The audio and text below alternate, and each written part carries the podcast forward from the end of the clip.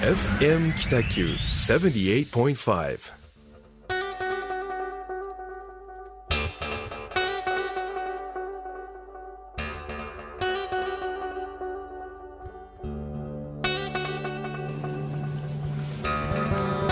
はい始まりました。ホワイトスペース。グラフィックデザイナーの岡崎智則と。えー一級建築士の田村誠一郎がお送りいたします。よろしくお願いいたしよろしますくお願いいたします。さあ、はい。えっ、と1ヶ月、うん。あっという間でしたけども、本当ですね。はい。一ヶ月、本当早いですよめね。ちゃくちゃ早いですね、はい。田村さん1ヶ月どんなことを過ごされあの時間を過ごされてましたか、そうですね。はい。えっ、となんかいつもながらうーん何かに追われてる感じでうん。時間を過ごしてた感じがしますね。うん。あのーまあちょっと報告としましては「たむたむセブン。はい。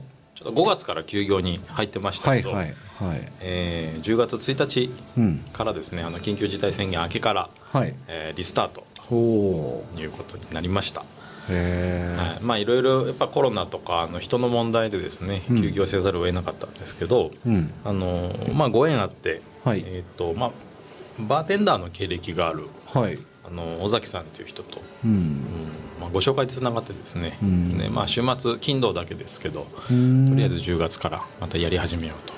えっと今日初めて聞く方にあの PR すると,、うん。はい。えっと田村さんが手がけてる、まあ、一棟まるっとリノベーションしたビルが室町のあそれはうですね、2丁目になるんですかね？えー、2丁目です。2丁目、はい。西小倉駅出てすぐのところから、はいえ1本入ったあの長崎街道のそうです。ところですよね、はい。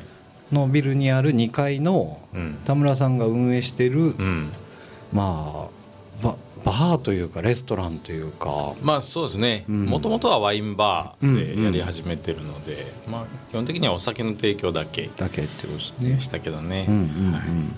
まあ右往左往しつつ時代の流れに合わせつつ、いろんなこと考えてましたけどねなるほど。はい、それが10月1日。はい、10月1日からまた始まりますのでああ。の、まあ、ぜひ皆さんお越しいただけたらと思っております。あ楽しみですね。はい。えっ、と土日だけですか？はい、えっと金土だけです。金あ金土。はい。当面はですね。はい。まあ、基本的にはその行政の緊急事態宣言とかまん。防とか、はいはい。あのまあ、協力要請に応じて営業はしていこうとは思ってますので、うん。まあ、その都度その都度ですね。基本的にはインスタグラムで情報を発信してますので。タムタムセブンで検索したら。はい「アットマークたむたむセブン室町」であ出てきますけど、まあ大体たむたむセブンと入れればはい。検索で出てできるきます、はい。感じですね。ぜひお越しいただければと思います。うん、行きたいですね。はい。それとなんかあの僕フェイスブックでしか田村さんの近況をあんまり今うん。終えてなくて、うんうんぜ全部も終えてないかもしれないですけど、うんはい。なんかたまにそのマスコミで取り上げられて取り上げられた的なそうですね、はい。メディアっていうとですねあの、はい。スーモスーモさんスーモジャーナルさんとか、はいはい。あのまあ、全国区の,、うん。あのまあ、メディアなんですけど、うんうんうん。それとかあのライフルホームズさはいんとか、うーんあのまあ、黒崎のですね寿百貨店の動きとか、はいあとあの熊本人吉うん。の8000番の動きとか、8000番の。はい、結構取材に来ていただいて、うん。あの取り上げられていただきました。すごい。はい。どういうあれで来るんですか？流れとして。うん。なんというか。ああの企業だったら、はい。プレスリリースとかするじゃないですか。広報の人がとか、はい。じゃなく何かを見てじゃなく、ん。そういえばなんなんで来るんですかね？うーん。なんかマスコミに今その、はやってる活動が田村さん発信して、え何かのニュースに取り上げられてそれを見てくるみたいな感じなんですかね？流れとしては。えうーん。なんでしょうね。まあ基本的にフェイスブックかインスタぐらいでしか、うん。発信はしてないんですけど。なんかねそんな感じしますよね。はい、きっとそのうん編集、編集者うんとか、まあ、担当の方が、うんまあ、見てくれてるんだろうと思いまうん。す単純に。この間そのスーモのうん。あの、まあ、スーモのドンって呼ばれてる池本さんはい。編集長なんですけど、はい。うん、普通になんか電話があって今度いついつ福岡行くけどなんかネタあるみたいな話で。たまたま今何やってんのみたいなえ感じのなるほどあまあ、手持ちのプロジェクト何件か挙げて、はい。でそれってなんかどどんな感じとか、まあ、向こう3年ぐらい追っかけた方がいいですよみたいな話をうん。その時にしとうくで、まあ、今取った方がいいのはもうい今今ですよみたいな話しながら。なるほど。向こうからなんか聞いてくれますね。うんうんうんうん。ということは、うん。そのクリエイターの目線でいくと、うん。常にうん何か面白いことがこの人の周りで動いてそうだなっていう空気出しとかないといけない感じしますうんうん。ね。そうですね。あ結構そうですね。こっちに来る時になんか見といた方がいいものあるみたいなうのはん。なんかよく聞かれますね。なるほど、うん。すごいですねそういう存在にならないといけないですね。うん。いやうんどうなんでしょうね。でもちゃんとリリースリリース癖が僕はついてないのでうんうんうんちゃんとその物事を起こす時にはリリースした方がいいってやっぱり思ってるんですうよね。ん。でそれはもうその編集長うん知った中だからそういう連絡はあったりするんですはいけど、はい当然メディアってそこだけじゃないから。そうですよね、ちゃんとリリースした方が、うん。その自分のためじゃなくてねプロジェクト自体のためにはなるんだろうなと思いつつ。そうですね。いま、未だにリリースの方法知らないですもん。うん、いやなんかね、うん。でもコツって合ってないようなものでうん。内容コンテンツが面白くないとやっぱり取り上げにくいし、みたいなのありますもんね。うんうんうん。うん。きっと切り口なんでしょうけどね。発信するためのはいはい。ななんとか初なのか、うん、うんなんかこの時期にあえてこれみたいな、はいはいはい。ちょっとこう際立った切り口さえあればなるほど、いいんでしょうけどね。なるほど。うん。そういうことなんですね。うん。あとねあの古賀の古賀駅、うん。西口エリアのはい。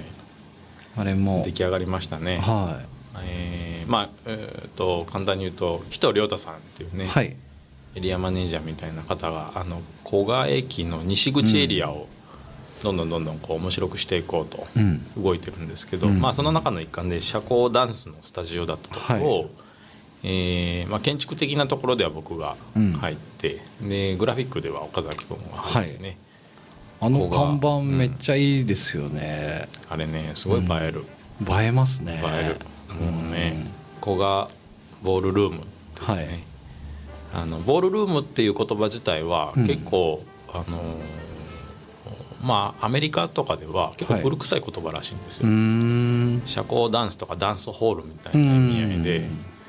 結構古い言葉らしいんですけど、はい。まあ、むしろそれを使った方がうんうんうん。社交場ってもう本当にコミュニティじゃないですか、うん。それを今の時代に、ね、あの残しながらまた新しい形にしていくみたいなところではすごいいいコンセプトなので、うん。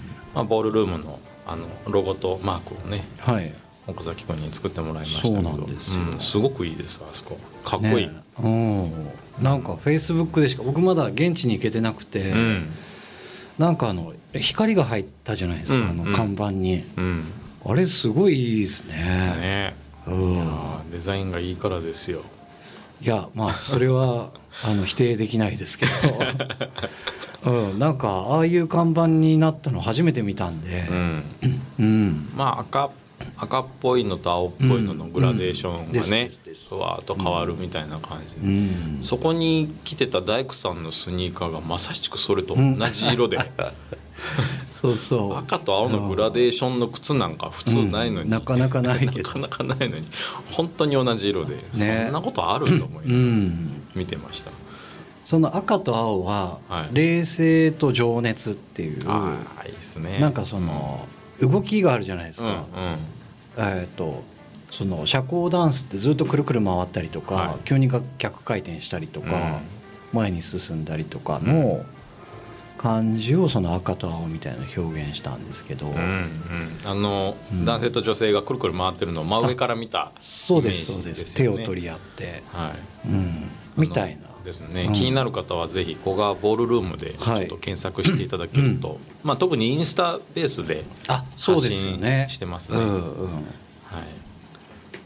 い。ですね。そこもテレビで取り上げてもらったましたよね、うんうん。ですね、うん。古賀市すごくいいなと思ったのは、はい。あのまあ、壁を塗るワークショップをやったんですけど、まあ、市民参加型みたいはない。声かけてやってて、うん。でまあ、当然僕も行ったんですけど汗だくになってこう元気にやってる、はい。まあ、若い兄さんって言ったらですけど、まあ、30後半ぐらいの男性がいて汗だくなんですよ。はで元気いいなと思って見たら実は市長でいえ？古賀市長。若いですね。はい。年下でした、へえ、はい。あそれは面白いな、んでへあの、まあ、恥ずかしながらあの市長の顔僕存じ上げなかったので、あ お名前は知ってましたけど、あはいはい。で向こうからあの向こうって言ったらあれですけど、しはい。市長から「はい。ああもうお世話になってます」みたいな感じへでえ元気いっぱい声かけられて「へええーこちらこそです」って言いながら誰だろうって思いつつ、うんあああその時はまだ分かんなかったんですね、のまあ、名刺いただいて、わすごいですね。市長じゃんって思いながら。へえ。いやでも「え市長自ら来るんですね」っていう話「いやもう時間ある限りもう精一杯やりますよ」みたいな。なるほど。じゃあもう市長肝入りの授業っていうことなんですね、なんか今古賀市の人口を調べると14.09万人だからうん14万人ぐらい？うん。えっとこ小倉北区小倉北区より少小倉北区そうですね、うん。小倉北区ぐらいですね。あと飯塚市ぐらいですかね。ね。1415万人ぐらいですかね。いやいいとこですよね。うん、うんそうですうね、ん。なんかそう言って思ったのは、あのはい。すごく個人個人の皆さんはキラキラしてるんですよね、はいはいはい。そのつながる場所がうん。ただない、なかったっていうぐらいの感じで、うんうんあの辺がすごくつながり出すとすごく面白い街になるんだろうなと思いつつまあその仕掛けをね今はいはいはい。紀藤さんたちがそうですね。場を作ってやってますよこねうぐるぐる回してるう感じんがありますけど、なんかもっと踏み込んだ話すると、ん。その商店街組合みたいなのがないみたいな話でしたよね、うん。そこがなんかねこうアーケードでつながつながってはないけど、うん。なんか町内会みたいなうん。感じがない町内会というか商店街組合がないっていうのをなんとなくうん。初めてな感じしたし、うん。今からそれがねきっかけでうん。みんなでなんかやろうぜみたいになっていくと面白いですよね。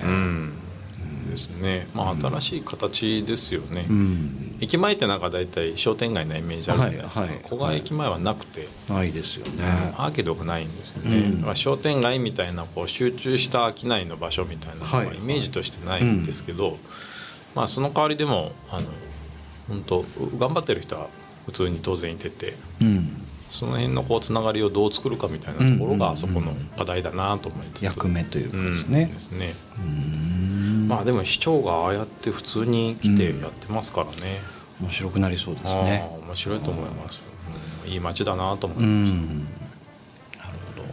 うんえっと僕1ヶ月はい。あのわっしょい100万夏祭りの、うん。僕あの、まあ、ポスターとか作らさせてもらったんですけど、うんうんうん。えーっとですねもうあのオフラインオンライン両方ハイブリッド型のうん。イベントにする予定だったんですけど、うん。えーっとそのお祭りの何1週間前ぐらいに過去最高の感染者数みたいな感じになってであこれやばいねみたいな感じでもう結局おオンラインだけに切り替えたんですけど、うん。うん。まあ、運営はもう一応想定はしながら動いてたけども、うん。まあ大変でしたよねその、今までオフラインもやろうってやってて協賛とか集めてたの集めてたのに、うん。できなくなっちゃってみたいなことでうんでそれを、まあ、あの僕はあの運営側というよりかその発信のあの、うん。見え方を作るうん。立場だったんで、うん。まあ、バナーを作ってみたりとか、うん。広告どういうふうな打ち方しましょうみたいなのを、うん。えー、と本部の人たちとやってた感じでしたね。なるほど。はい。それが9月5日でしたかね。うんうんまあ、うん。そうですね。感染者数にすごく振り回された月でもありましたね。はいはいはい、うん。そうなんですよ。そんなのがあったのとあとですねもう一個はい。ちょっと自分の中で大きかったんですけど、はい。えっ、とまあ普通の方にはななんちゃないみたいな感じなんですけど、うん。JAG だっていう日本グラフィックデザイナー協会があるんですけど、はい。それの年間、はい。あの1年間で、うん。まあ、あの良かったねっていう仕事をうん。結構分厚い本当にあのなんていうんですか辞書ぐらい厚いうん。年間の本があるんですけど、はい。それに僕ね13年ぐらい送り続けて今年初めて載ったんですよ。わあそれ嬉しいですね。超嬉しかったですね。13年10越しの。うんもうちょっといってるかもしれないですね、ねえ。10 15年ぐらい送ってるかもしれないです、うんその辞書ぐらい厚い中で、うんはい何人ぐらいあ掲載されるんえーっですかね？とねなん400点。400点。ぐらいだじゃなかったでしたっけ？うん。九州チャンプの岡崎君がそれだけ乗らないっていうのはですね、なかなかハードルが高いそうなんですよ。九州で乗ってる人多分2人ぐらいじゃないですかね。そんなにですか？はい。は熊本の 名優のスギちゃんっているんですけど、はい。その人多分ね将来絶対そういう、まあ、あの賞をとなんか取っていきそうな雰囲気の人がいるんですけど、うん。杉村さんっていう方うんうん。と僕うん。だけだったんで、まあ、その2人でもニヤニヤしながら、あのその発表の時にあのメッセージやり取りしましたけど本当はねあの、えー、と東京ミッドタウンうんに展示されてたんですよ、うん。9月うん。5 4日まで。うん。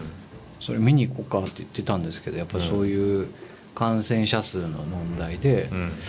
やっぱ移動するのちょっとねお互い嫌だよねっていうことで行けなかったんですけど、そのジャグダ年間っていうやつに載ってるんでまあ興味があってもでちょっとねあの手出しにくい金額のおいくらぐらいですか？1万6,000円ぐらいの本ですあね。あ。そうですね。はい。に、まあ、自分のあの石垣紅白島のうんうん作品というか実例が載ったという感じですね、うん。倍率計算したら26%送ってうん。乗れ,、乗れる確率。へえ26%はい。高いのか低いのか。2級建築士ぐらいですね。ああですかね。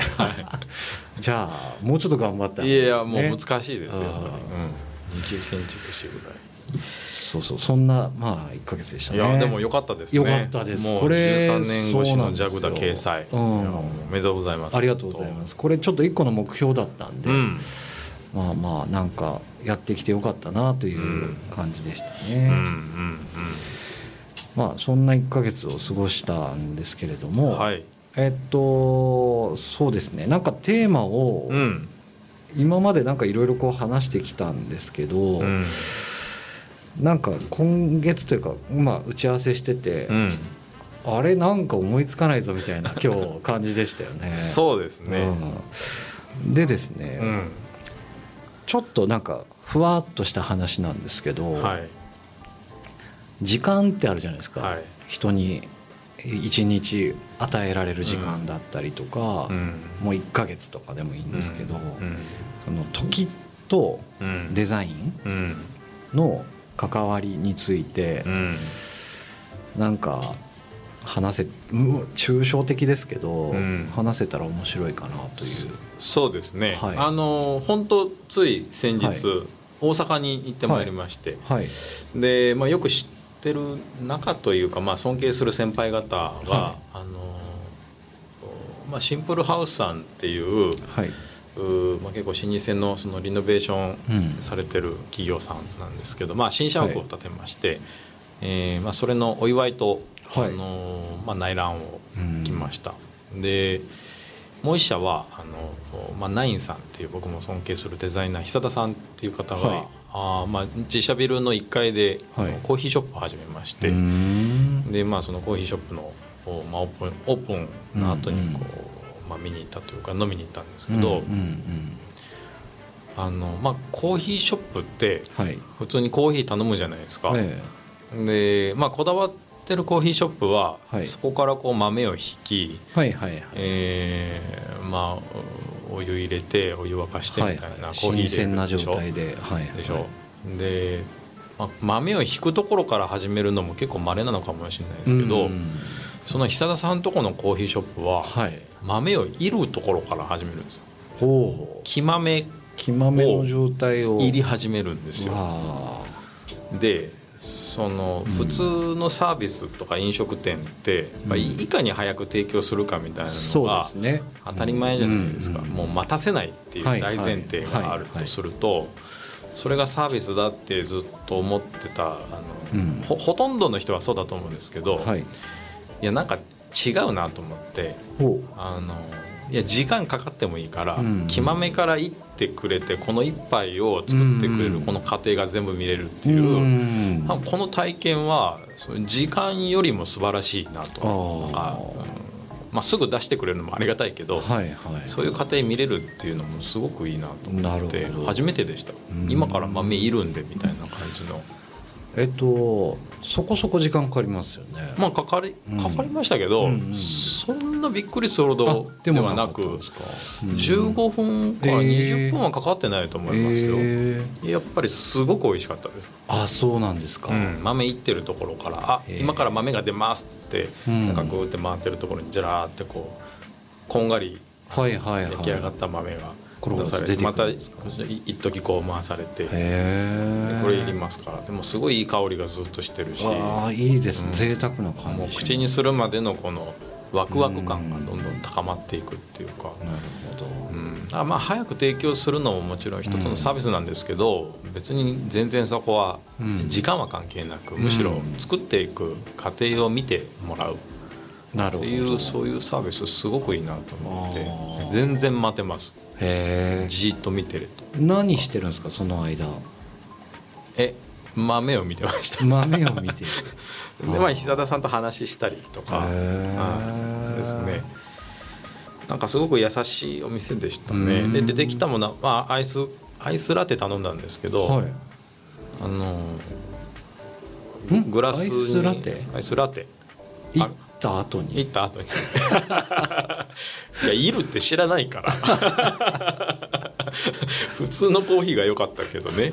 いるって知ってたら、なるほど。はい、いや美味しかったですいやうまそうですね。ん美味しかったですなるほど。そこのまあソーシャルグッドなおそのお店ってすごく多くなってるじゃないですか、はいはいはい。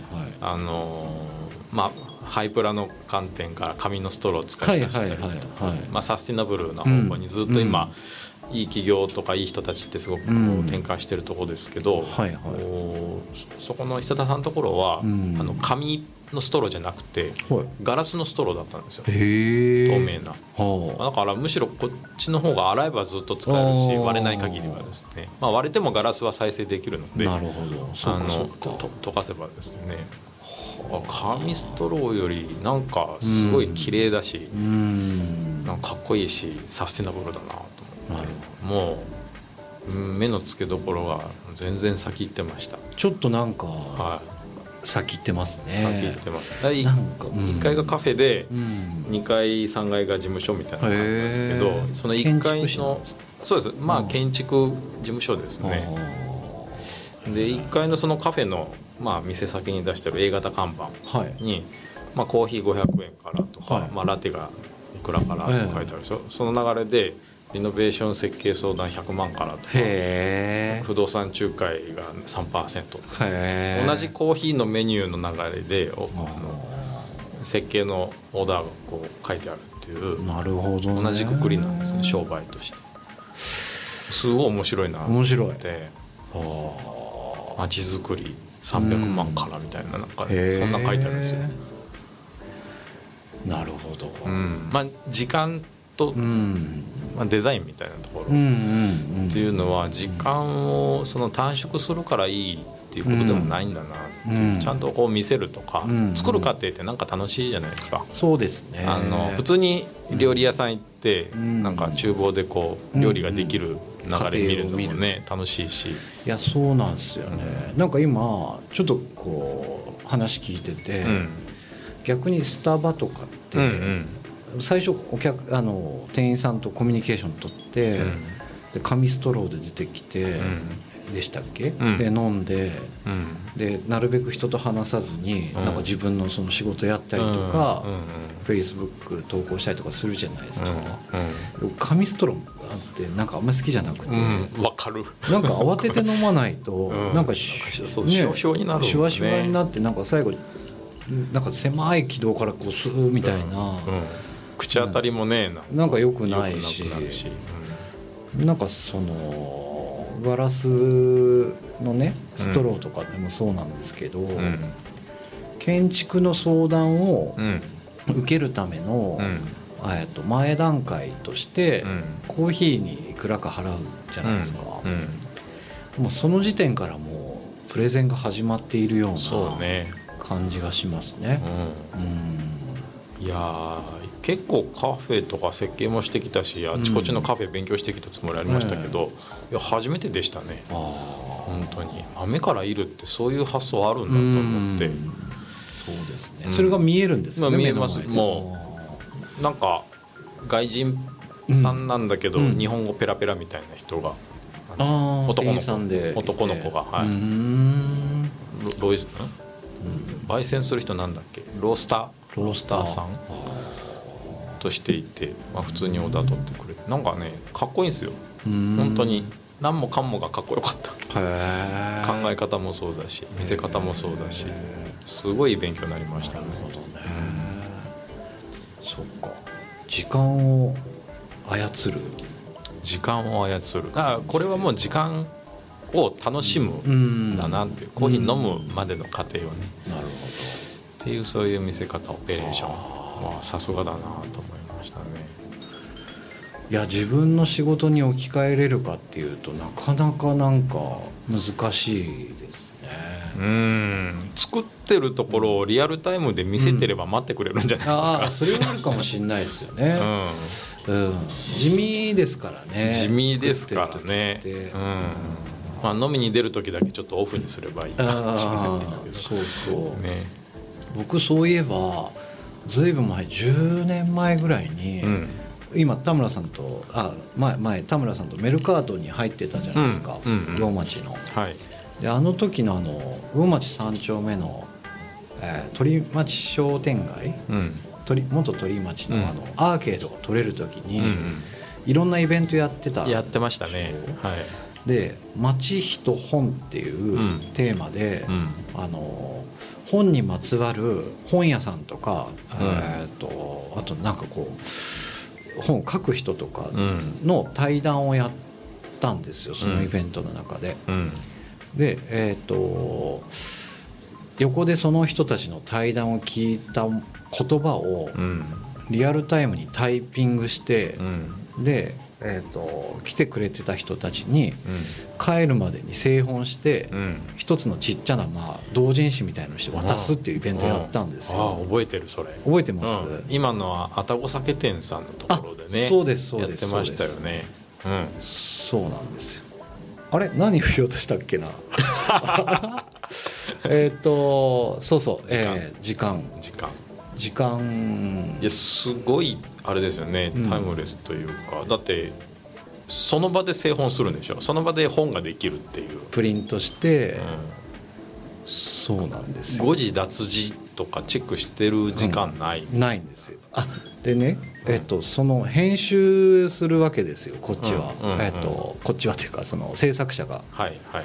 でえっとあんまりあの見ることないと思うんですけどその例えばワードとかテキストで来るとするでしょ、うんでえっとこのページには大体これぐらいの内容入れようっていうのを決めてるんですけど、当然やっぱ収まらなかったりするんですよ。うん。でバーって文字詰めしたりとか、あの余ったりしたら写真ドンって入れたりとかして、はい。まあ、ちょっと隙間を埋めていくような作業をあのモニターに映して商店街で放映したんですよ。うん。うんでえっとねそれってなんか結構僕の中では貴重な機会だったんですけど、うんあんまりその編集やってるとかデザインやってる時のそのリアルタイムで見てもらうことって大体なくて、うん。ポンってできたんやろぐらいの感じにしか見えないんですけど結構試行錯誤して、えっ、と全体を見るでしょ、ん。拡大してみたりとかしてまた引いて、うん。他のページとのその構成とかを見てたりとかするのも、無音なんですけどずっとモニターに出てるのが、うん。それを見てた人がなんかあの VJ みたいな感じがするって言ったんですよ。なんか例えばそれが音楽に乗ってたら、うん。なんか気分上がるみたいな。全然そんなつもりでやってないですよ。もう、うん。早く時間内に終わらせないといけないみたいなのをやったことがあるんですけど、うん。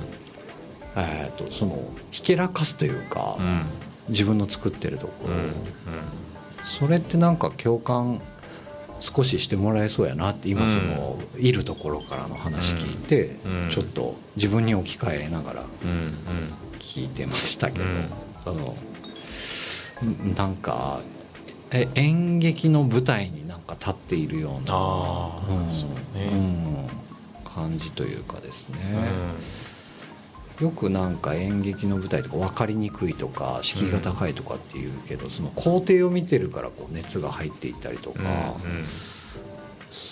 その空間で見るから分かるとかっていうのは結構あるんでうん。デザインもなんか過程を見せるのはいいかもしれないですね。ね。うん。うん。なんかうんうん待てるって何でしょうねその待てる。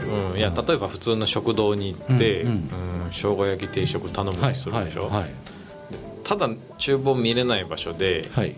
じーっと待つよりかは、はいはいはい。その厨房が見えるカウンター席であのおっちゃんがこうんうん。うジャージャーって焼いてるのをずっと一連の流れを見てると、うんうん。なんか待てるじゃないですか。はいはいはい。同じ10分でも。はい。そのできる過程を見ることのうん。その時間っていうのはうーんなんだろうな。きっと時間じゃないんじゃないかなと思って。はい。待つとかじゃない、うん。見てることが、違う概念に変わってるんじゃないかなと、ありそうですね。うん。なんか牛丼食ってる時って早く出てきた方が嬉しいじゃないですか。そうね。あの牛牛丼屋さんとか行くと、うんうん。でその時って多分心閉じて入っていって、うん。コミュニケーション取らずに出ることを前提で多分言ってると思うんですけどもう10分以内に腹を満たすみたいな目的があって言ってるもんね。でも作るところを見てたらもしかしたらコミュニケーション生まれるかもしれないって思ねうと時間じゃなくてうん。気持ちみたいな気持ちなのかな。かもあるかもしれないそこに時間は存在しないですもんね。作ってる過程見ててうん「はいお待ちどう?」っていう、うん。なんか出てきた瞬間って何分経ったのか分かんない分じゃなかんないいですすでかね。うん。あ今ネギ入れたとかなんかそんなの見れた方うん。が、あ今玉ねぎこぼしたとかねかね。そういうのをうん。見れると面白いですようね。ん。時間はじゃあもしかしたらただの時間じゃなくて気持ちも関わってくるのかいいや気ですね。持ちじゃないですかね。時間を感じないっはい。ていうのは違う場所にいるんじゃないですかあね。ーなるほど、うん。へえなんか深い話になりそうですね。そうですね。うん。相対性理論ってあるじゃないですか、はい。光と時間の関係性、はいはいはい。あれを、まあ、読んだというか知った時に、うん。すごい衝撃的ではい。あ時間って確立されてないんだとったんですよ。あ確かに、うん、いや光のスピードが全てじゃないですか、うん。あの世界は、ああのせあの世界というかあの理論は、物差しがですね、うん、物差しが全て光なので、うん。はい。光に自分がなれば時間はゆっくりだったり早かったりするんでしょ、うん。でそれとなんか似てるんじゃないかなと思って。ほう。その。なんか深そう、はその単純に生姜焼き定食を頼んで、あはい。10分何もせずじーっと待つってなると、はいはいまだかいなと思って時計見るでしょ、うんうんこれは普通に時間なんですけど、うんでもきっと厨房を見ながらおっちゃんがこうなんか玉ねぎ刻むあたりかうんら、うん。生姜のソースをこう温めるところみたいなのを見てると、なんか時間じゃないんでしょうね。そこの自分がいる場所がね。なるほど。うん。例えばだから建築的な目線とかインテリア的な目線で見ると、うん。わなんかもうちょっとあそこの厨房広かったら効率よくいけそうなのにうん。とかもただ待ってるよりかは、うん。時間の経ち方として言えばまあうん。有効活用というかね意味があるかもしれないですね。うん。このメーカーの醤油使ってるんだとかですね、うんまあ建築現場とかはうん。よく、まあ、もちろん施工現場ってあの工程表が出てくるので、はいはいはい。僕らはそのポイントポイントで見に行ったりする、はい。過程は分かってるし、うん。ずっと見てるんですけど、うん。あのまあ、新築のビルなんか半年とか普通にかかったりするわはいけですよ、はいはいでおからすると、うん、半年やっと立ちやっと経ちましたねみたいな感じなんですけど、うん。まあ、僕らずっと家庭見てるからはいはい。なんかあっという間に経ったなみたいな。もう時間ないぞみたいな。そうです。もう追いたくられながらこう確かに。うわーって作ってるイメージがあるからうん。あっという間に経ったイメージはあるんですけどね。なるほど。なんかその作るプロセスを知るか知らないかではいはいはい。時間を感じないんじゃないかなとかなるほどね。ちょっと思いましたね。それか。うんえっともう時間関係ないかもしれないけどいいですか？いいですよ。漢字きれいに書きなさいって言われるじゃないですか。あああれってはい。なんでなんだろうって思ってたんですけど、うん。うんちょっとねなんか誰かの投稿かなんか見て、そのこと書いてなかったんですよ、うん。書いてなかったんですけど、うん。学習とか、うん。あの学ぶって、うん。いろんなかかあの解釈の方法あるんですけど、うん時間きれいあ時間じゃなくて文字をきれいに書くと、うん。あのなんていうんですかこう思い返したりとか、うん。なんか大切にしそうじゃないですか、うん。うん。それも一つのなんか学習方法なのかなって思ったんですよ。ああなるほうん。時間をきれいに書くあの字字をきれいに書くうとん。時間はかかるけどもあのん大切にそのことを思い出せたりとかどうんするうん。